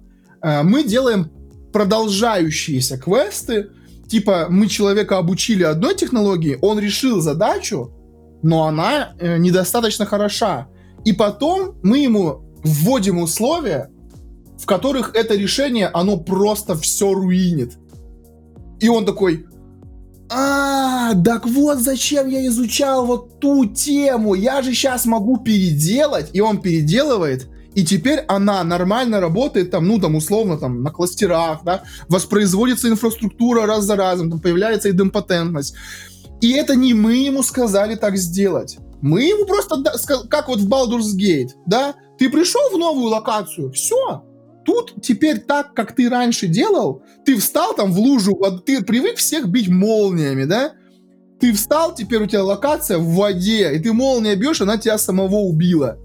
И ты такой, а, подожди, я же, у меня же еще есть мечи всякие, я же могу еще бить в рукопашку. И ты проходишь. Так же и здесь. Мы ему не говорим, теперь бей в рукопашку. Он скажет, зачем? Я он молнией всех убивал. Мы ему говорим, слушай, новые условия. А что будет теперь, когда нужно воспроизводить э- этот скрипт раз за разом? И человек видит, что он будет рушить все будет перезаписывать там конфиги. И он такой, так, так, так, так, так, а вот же мы проходили. Ну-ка, ну-ка. И он сам сделал. Мы ему не говорили явно, что это надо сделать. Но он сделал, и он такой, офигеть. Так и он сразу, он взрослый, он сразу, я же теперь и на работе это могу применить прямо завтра. И таким образом у него вот этот дофамин как бы выделяется не просто импактик на один раз, как пятерочку мы поставили. Все, он видит, что он сам изменился. И самое важное для взрослых, это не мы ему сказали, что он изменился, он сам понял это, посмотрев на тебя прошлого. И вот так, выстраивая такую лестницу уроков, и параллельно с каждым уроком э, усложняющиеся задания, мы сохраняем мотивацию человека прокачивать своего персонажа до конца. Вот такой ответ. А вообще, а, вот если взять за основу то, что ты рассказала, как вот у вас построено обучение, да? А, какой у вас процент отваливающийся по дороге? Кто не, смо- ну, не может держать мотивацию для себя? Слушай, ну у нас примерно процентов 20 э, людей. Это, э, это самое нормальное, ну 20, кто отваливается. Я для себя давно понял, что вот именно мой стиль обучения, он подходит не всем. И именно по этой причине мы стали делать обучалку игру. И mm-hmm. сейчас мы делаем учебник текстовый. Э, потому что каждому человеку нравится учиться по-разному. И вот то, как учу я, оно, вот примерно 80% моих подписчиков ну, не подписчиков, а студентов, э, оно и на них работает. И это, мне кажется, очень хороший показатель, вот сравнивая с альтернативными метриками, которые я смотрел, там, когда еще на других школах преподавал. А, на теме 20, что отваливаются, там, ну, кому-то не нравится мой вот стиль именно речи, да, кому-то э, не нравится, ну, это типа вообще типа не моя аудитория, да, это типа кто думал, что сейчас будет легко, а тут надо какие-то задачи делать. И они такие, блин, я пошел, и уходят. То есть, ну, они изначально их и не должно было быть. Почему мы сейчас сделали месяц задачника первый бесплатный? Чтобы человек не... Ну, там и так, блин, 500 рублей. Но есть кому и этого жалко, и мы делали первый месяц бесплатно, люди видят, если им не заходит, они просто отваливаются. Вот, я что-то хотел еще сказать. Э, есть просто люди, которые успевают э, найти работу раньше, чем закончат mm. учебу. У нас, типа, задачник, он э, так выстроен, что каждая решенная задача — это твой кейс в портфолио. И люди сохраняют у себя на гитхабе там Ansible роли, Terraform, там манифесты готовые, э, какие-то там хелм-чарты. Ну, то, то есть то, что они делают для, для реальных заказчиков наших, B2B-шных, и потом они просто идут на собес, и даже у них опыта могло не быть. У меня вот есть любимый пример, он выложен на сайте. Чувак работал на заводе, про айтишку вообще не слышал. Подписался на задачник. По-моему, полгода он позанимался, но он прям плотно работал. Э, не успел я его перехватить к нам. Э, он просто пришел на собес, и он такой, а что у вас опыт работы на заводе? Он такой, ну да, да. Ну, говорит, я, в принципе, все умею. И его спрашивают, а как вот роли, ну, как вот здесь решить задачу? И он такой, ну, смотри, э, у меня есть готовое решение на гитхабе, я вот сам написал, и он открывает, тоже, кстати, к прошлому ответу маленько, э, когда человек сам знает, зачем он это писал, а не мы ему mm-hmm. сказали. Он потом на собесе, ему говорят, а нафига вот здесь это? Он такой, вы чё, ребят, без этого там вот, в таких-то условиях сработает коряво, вот здесь не будет воспроизводиться. И вот, ну, я сделал, то есть он шарит в своем коде. И чувак просто получил офер моментально, он такой, подожди, и пошел еще на два собеса, x2 написал, и он говорит, просто собес, офер, собес, офер, а чел на заводе работал. И вот они у меня отваливаются раньше. То есть они как бы работу получают и такие, они сохраняют подписку, э, говорят, типа, мы благодарны за учебу, мы оставляем подписку активно, но мы пошли работать, все, учиться дальше, как бы нам сейчас вот пока некогда, у нас там плотняк на работе. Вот э, такой вот процент тоже есть. Но тех, кто доучивается, ну, я считаю, довольно высокий процент, вот 80. Пока что, ну, я вот говорю, сейчас вот мы еще зарелизим учебник бумажный, мне писали фидбэк ребята, что хотелось бы иметь возможность сесть просто читать да, э, не смотреть видосы. Сейчас для этой аудитории ничего не было, но вот мы делаем. И есть аудитория таких, как я как раз, которые хотят играть в игру, а не учить уроки. Это, блин, вся моя жизнь на этом лежит. И мы вот сейчас делаем как раз игру, которая вот в, в игровом формате ты прям изучаешь DevOps. Вот. Повышать будем, короче, метрику законченного обучения. Ну, 80% я считаю, это прям супер-супер топ. Да, Потому я что, ну, тоже. как я говорил про в среднем, ну, эти бесплатно. Я понимаю, что это там, потенциально бесплатно. Наверное, когда ты платишь деньги, возможно, чуть другое. Хотя я слышал Да, тоже да. разные мнения о том, что даже деньги не всегда решают вопрос окончания, завершения приобретенного курса. Начинается типа лень, не видите, не- непонимание того, зачем это делать и так далее. Слушай, мой личный относительно вопрос чуть-чуть, да, как вы своих ребят заставляете учиться? Ну, то есть у меня конкретно вопрос. Заставляете, точнее, не заставляете, рекомендуете ли вы писать конспекты своим ученикам? Просто вот я обратил внимание, да, то, что если я возьму там карандашик и там на бумажке что-то там нарисую, себе как-то там распишу или там возьму iPad, там запишу то, что я вот выучил, то, что я через себя там посмотрел какой-то видос, не просто посмотрел, да, там типа 30 минут, не знаю, там 15 минут э, видос обычно идут на всех этих обучающих про- платформах, не просто посмотрел, а еще типа сел и такой через себя пропустил. Ага, а что я здесь выучил? А здесь так, здесь serverless, зачем? Ага, это работает так-то, так-то, так-то, так. Так, VPC, VPC нужно сделать интернет gateway, интернет gateway, ага, здесь нужно роуты подцепить и так далее. То есть чего-то записать после того, как я это проучил. Вы такое что-то практикуете у себя, или это как бы то, как учится, это каждого человека своя особенность? Не-не-не, это не каждого человека, это у всех так. И на самом деле, э, вот просто законспектировать, это самое вот типа начало истории. То есть усваиваемость материала, э, у нее реально есть процентаж в зависимости от того, что ты еще делаешь. И вот просто сесть и слушать, это типа там ты 10% усвоишь. Сесть записать конспект, это там 20. Ну, есть прям таблица, я ее наизусть не помню. И, э, ну, есть там более продуктивные способы. Я вот вам могу сказать как педагог, э, то, что я сам, э, чтобы что-то изучить, я просто записывался вести лекцию по этой теме. И подготовить обучающие материалы почему-то, и потом рассказать это аудитории, это самое, а, ну, это очень высокий уровень усваиваемости. То есть я там, допустим, когда изучал Кубер, я очень его боялся, я, блин, он, он такой сложный. Но потом я начал просто готовить по нему материалы. Я не шел никому их преподавать, я просто начал готовить обучающий материал под какой-нибудь будущий мой курс.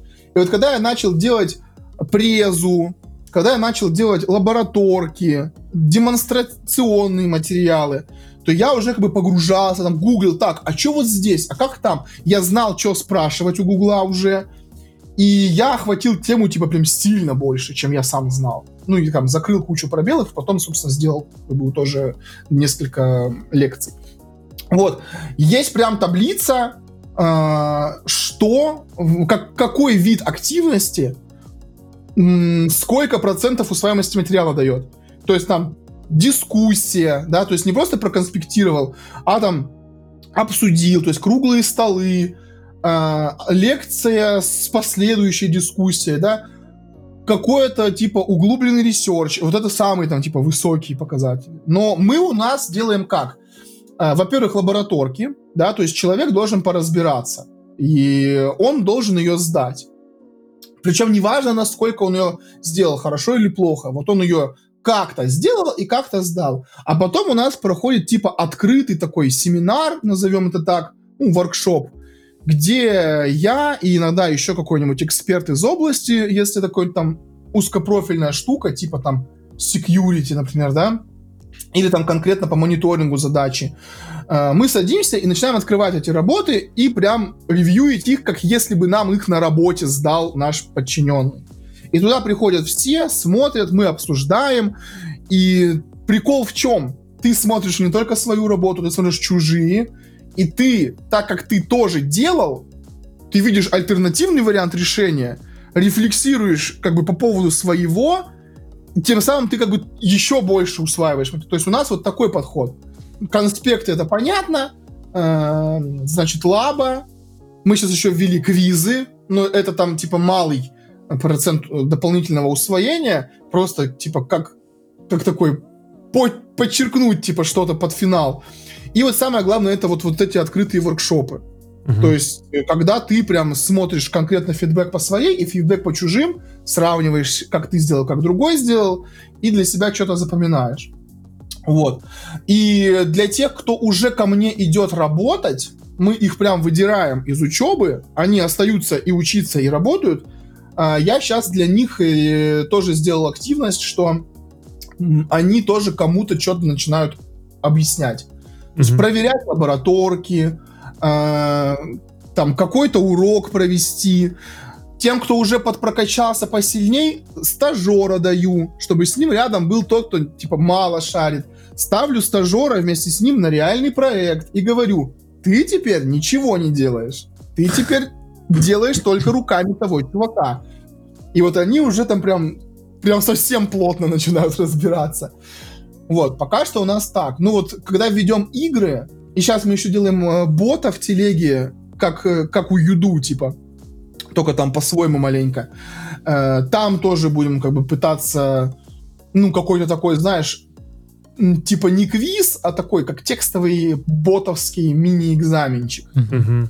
Вот такого рода. То есть всегда нужно работать с человеком. Не просто ему дал урок, и он там закон, законспектировал и что-то запомнил. Нужно как-то его с ним еще повзаимодействовать, и тогда он сильнее усваивает. Либо дать ему возможность что-то поделать для других, да. Почему вот там к доске вызывают, там, ну, ну, к доске вызывают не только поэтому, но вот всякие открытые эти круглые столы, вот тоже в универах, когда каждый может высказаться, в какую-то дискуссию по теме вступить, это всегда дает большей усваиваемости материала, чем без. Я даже, блин, по литературе в школе помню только те э, книжки, по которым нам делали круглый стол или там какую-то активность прикольную, типа суд, да, и нужно там быть адвокатами, свидетелями, вот, э, вот я только эти книжки помню. То есть, когда ты вовлечен в тему, по которой тебе рассказывают чем больше погружаешься в разные вопросы. Смотри, ну вот по этим всем обучающим историям понятно и очень интересно, потому что вот мне больше всего зацепило то, что ты рассказывал, как выбирать преподавателя, потому что по моему, опять-таки, субъективному восприятию, как раз-таки преподаватель и ваш вайп, да, который есть между вами как преподавателем и учеником, это решающий фактор, насколько у тебя получится и не получится твое обучение. Но у меня вопрос про другое. Я вот тоже, мне нравится преподавать, но вот для себя я как бы последнее время сделал два вывода. Первое, э, наверное, это очень сложно совмещать, когда ты реально еще работаешь, потому что э, подготовка материалов, подготовка каких-то вещей, она занимает просто невероятное количество времени. И мне, честно говоря, становится все сложнее и сложнее находить это время, которое я готов на это тратить, особенно если там не очень хорошо, как ты говорил, платят. То есть для меня все-таки, я вот, да, у меня там есть э, условно основная работа, у меня есть семья. Я, в принципе, и так семье бесплатно время посвящаю, потому что я это хочу. А когда еще надо вот забирать время у семьи, ну, тратить это на то, что тебе нравится, и заниматься непосредственно обучением кого-то, делать это полностью бесплатно, я, наверное, типа не готов на 100%. Знакомым помочь там какие-то вопросы э, проработать точечно, я типа за, окей, мне это нравится, но вот именно подготовка материала, серьезные курсы, это всегда очень трудозатратно, и делать это бесплатно мне сложно. Собственно, из этого у меня вопрос. Я рассказал свою позицию, мне вот интересно послушать твою точку зрения. Вообще, как можно прийти и понять, что блин, мне надо или я хочу учить других. Ну ладно, я хочу, наверное, это где-то на уровне подсознания, но вот иногда люди там думают, блин, чем бы я хотел заняться, вот, наверное, пойду я учить других, да. А, в какие моменты вообще стоит об этом задумываться? Понятно, что это дает очень классную фишку, это позволяет тебе разобраться в какой-то теме, как ты говорил. Но разные люди приходят к этому по-разному. Вот как вот ты в какой-то момент вот тебе реально щелкнуло, что вот надо попробовать. А, и насколько ты думаешь, другие вот инженеры, не инженеры, как они к этому могут прийти? К чему mm-hmm. прислушаться? Слушай, хороший вопрос очень. Эм, пока ты рассказывал, тут со светом побарахлило, как знак. Так вот, э, смотри. Сейчас э, попробую сжать покороче ответ. У, у меня изнач... Я расскажу, наверное, со стороны личного опыта. Кстати, э, можно будет на монтаже это вставить в другой ответ. Э, Нет, я так делать не буду, не поверишь. Ладно, тогда бонусно я просто вспомнил. Э, вообще, кого имеет смысл слушать? Вот просто в отрыве от эм, преподавания, от экспертизы, от педагогики, вот даже на подкастах, да, вот, ну, понятно, что у нас такой сегодня это, как подкаст на кухне, да, разговоры на кухне. Эм, но вот кого людям интересно, может быть, слушать? Это всего два варианта, к сожалению. Первое, если человек обладает какой-то э, супер экспертизой, которую больше ты ни у кого не услышишь, только вот от него. А второе, это когда у человека есть какой-то личный опыт, который только он прожил, вот на конкретно данный взгляд, данную тему. Вот э, ответом на вопрос э, как раз э, этот, как его, ну, который вот Саша задал, как, как понять, что пора преподавать, у меня будет личный опыт, да, то есть как вот именно я к этому пришел. Э, значит, смотрите, я, у меня изначально была мечта. Есть, я на нескольких подкастах рассказывал, история про пустой стол. Когда у нас на одной из работ уволился DevOps, который сидел напротив меня. И он уволился, все, у него убрали там мониторы, остался пустой стол, и целый год не могли найти нового девопса. И каждый день я приходил на работу, садился вот напротив пустого стола и не мог понять, почему, почему год не могут найти чувака.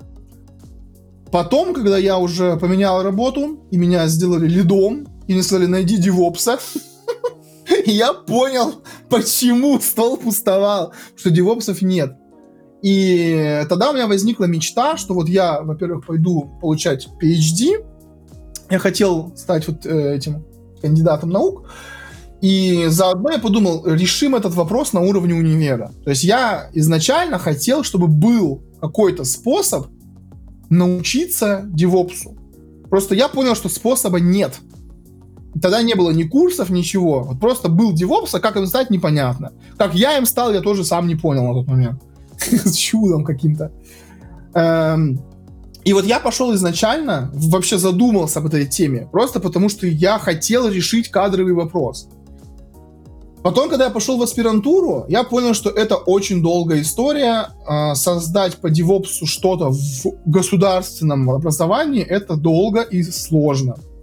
И тогда ко мне пришла одна из известных онлайн-площадок, с запросом сделать курс по девопсу первый в России. Вот я начал делать.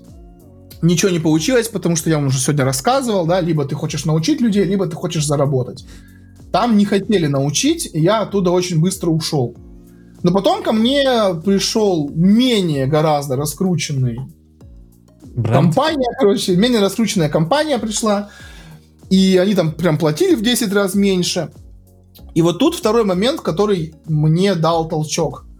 На тот момент я жестко выгорел на работе. Я прям очень-очень много работал. Типа, ну, ну, не будем... Ну ладно, будем. Я, короче, у нас там были такие сложные, как бы, момент компании. Нам предложили работать официально, типа, по три смены, как на заводе. Э, и я работал с 9 утра до 5 утра, без выходных, и так типа три месяца. Но нам платили три зарплаты, или даже больше. Но, как Саша уже сегодня сказал, деньги могут показаться достаточным, как бы достаточной мотивацией только для, для вот самого начала пути. Потом, когда особенно ты закрываешь базовые потребности, ты понимаешь, что деньги типа вообще, что мне с ними делать? Ну там, ну, ладно, вот, да, базовые потребности закрыл, да, а дальше ты просто начинаешь бесконечно работать, а качество жизни у тебя примерно такое же, как если бы ты в три раза меньше работал. И вот тогда начинаются большие вопросики к вообще самому себе. И вот я как раз тогда жестко выгорел, очень-очень сильно. То есть у меня прям была финальная стадия. Я уже думал, что я полностью уйду из э, сферы, из IT. Я, в принципе, тогда заработал нормально денег и э, ну, мог себе представить жизнь, когда я больше, типа, не работаю. Э, и ну, сейчас это мне сложно представить для тех денег такую жизнь, ну ладно. Меня позвали попреподавать, и я такой, да блин, ну, попробую, конечно, но это как-то не выглядит как будто что-то, чем бы вот я сейчас был готов заниматься. И я сейчас расскажу, что я почувствовал. А, я уже сегодня говорил, что я синестет, и многое мыслю, типа, образами э, вижу. И я себя тогда воспринимал как э, такую, знаете, чашу, которая прям жестко переполнена. То есть все, что я в себя брал с работы, ну, представьте чаша, которую, если переливаешь, она не, не выливается через край, а она вот просто как бы, ну, начинает как бы расширяться, там, трещать по швам, да? И вот я себя чувствовал так, что вот в меня налили в такой в кубок много-много вот этой жидкости, я вот уже все трещу, я, в меня уже не лезет ни капелька, а в меня льют и льют. И вот когда я пришел и прочитал свою самую первую лекцию онлайн, я почувствовал, и мне начали писать, я посмотрел фидбэк, все таки класс, все там. А я объективно по конкретно той лекции мало подготовился, потому что у меня не было инфраструктуры, на которой ее показывать. Меня прям кинули сразу, э, наняли и сразу бросили читать. Я типа вообще не дали ничего. Но я почитал, что людям понравилось. И я прям внутренне почувствовал, что мне стало полегче. И мне как бы такая привиделась картина, что вот ко мне пришли люди, которые еще ничего не умеют, и они мне представились такими маленькими чашечками, пустыми еще. И вот я, как бы как, как большая чашечка, вот им маленько вот так вот наливаю чуть-чуть, и мне становится легче, во мне как бы вот этот градус напряжения снижается, и я такой, обалдеть, и пишу э, этой Даше, там, главной, поставь мне еще лекций. И я подготовился получше, провел несколько клевых лекций, потом провел открытый воркшоп добровольно, бесплатно. И я прям почувствовал, что не просто у меня вот вылилась вот эта водичка, и мне прям стало хорошо. Но из-за того, что, я не знаю, какая-то вот обратная отдача от студентов. То есть ты, когда преподаешь, ты не преподаешь в тупую в одну сторону. Есть всегда как бы тебе отдается назад.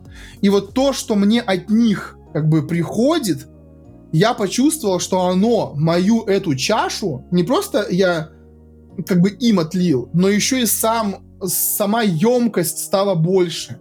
И я теперь могу в себя сам больше вместить.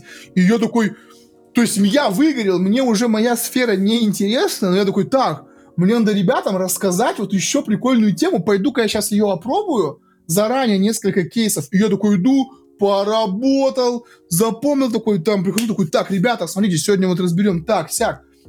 И когда вот я вот это вот прочувствовал, что я как специалист, реально у меня вот capacity мое, какое-то такое духовное, становится сильно больше, вот тогда я понял, что ну, надо мне преподавать. И я вот тогда открыл, что мне этим больше стало нравиться заниматься. Потом там еще прошел год, прежде чем я подписываться стал не инженер, а преподаватель. Сейчас я нигде не говорю, что я инженер. Везде на всех презентациях пишу, типа, преподаватель, доцент ИТМО. А, ну, сейчас я пишу, что я гендир. гендир, доцент ИТМО. Но вот как в моем личном опыте я просто вот чувствовал, что меня вот как бы это, ну, эта штука меня делает лучше. То есть преподавание это никогда не про деньги. Ну, понятно, что можно пойти на площадку, которая там супер распиарена, которая там людям продает курсы по 300 тысяч. И да, там тебе будут платить, господи, будь здоров, там нормально платят. Но преподавание, которое мне откликнулось вот в душе, оно вообще не про деньги. То есть там в университете тебе платят, это Типа, я провел лекцию только один раз очно в универе. Потом я понял, что мне платят меньше, чем у меня обошлось такси туда-обратно до универа. И теперь у меня только дистант. И, ну, сейчас мне там уже платят нормально, что я и доцент, и у меня собственные мага, и там, ну, премируют постоянно. Ну, официальная зарплата очень маленькая, то есть там только премии но если бы их не было... То есть я когда шел в универ преподавать, я даже не знал, что будут платить. В договоре типа не было этого. Это потом мне там по факту сказали ставку. Я такой, о, что, еще и что-то платят? Нормально. Вот. То есть, опять же, возвращаемся к тому, что я вначале говорил. Если вы готовы чем-то заниматься бесплатно, скорее всего, это вам очень понравится делать. Вот. Я был готов преподавать бесплатно, и у меня изначально весь Deus зародился из бесплатных, э, я это назвал воркшоп выходного дня.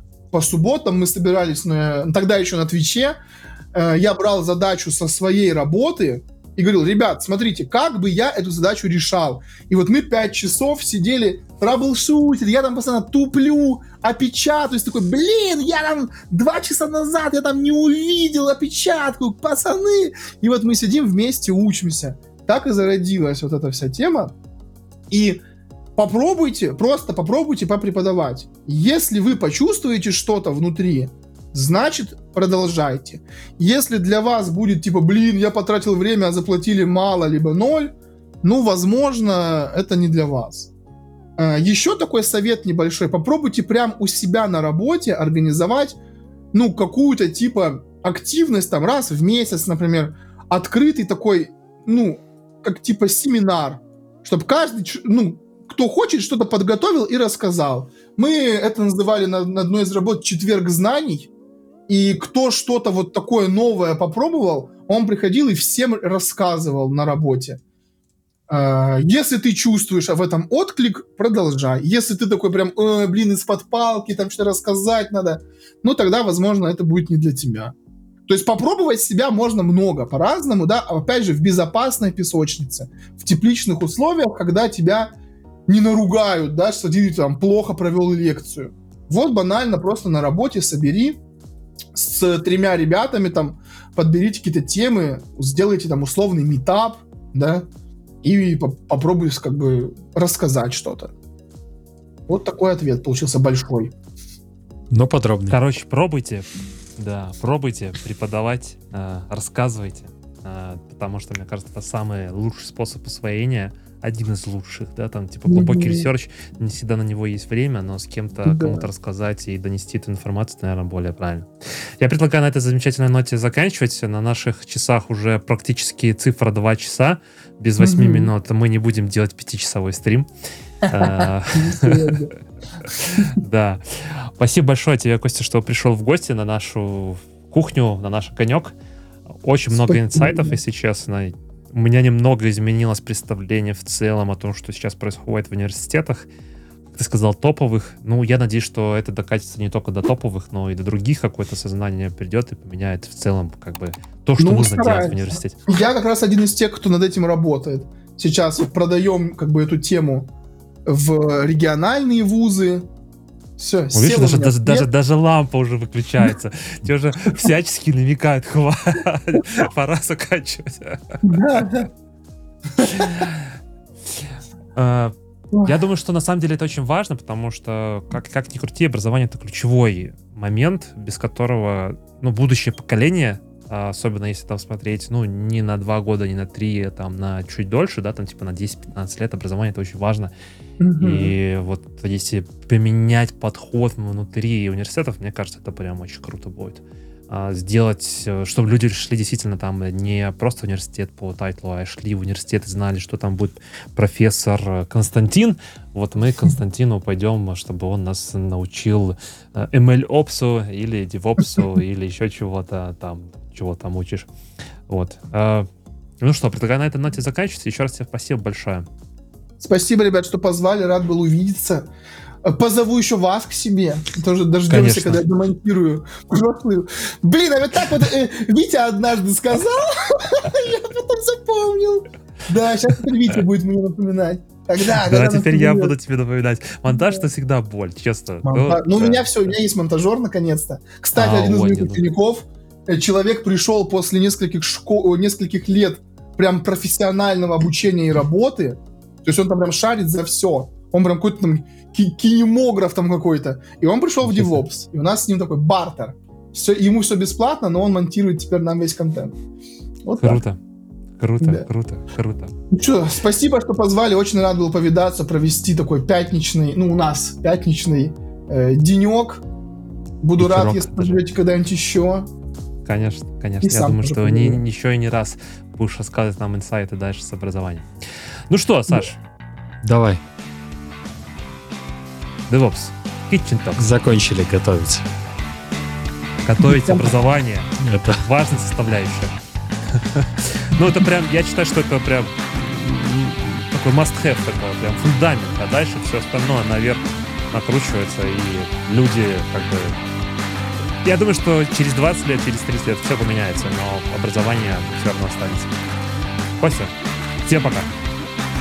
Пока, ребят! Подпишись.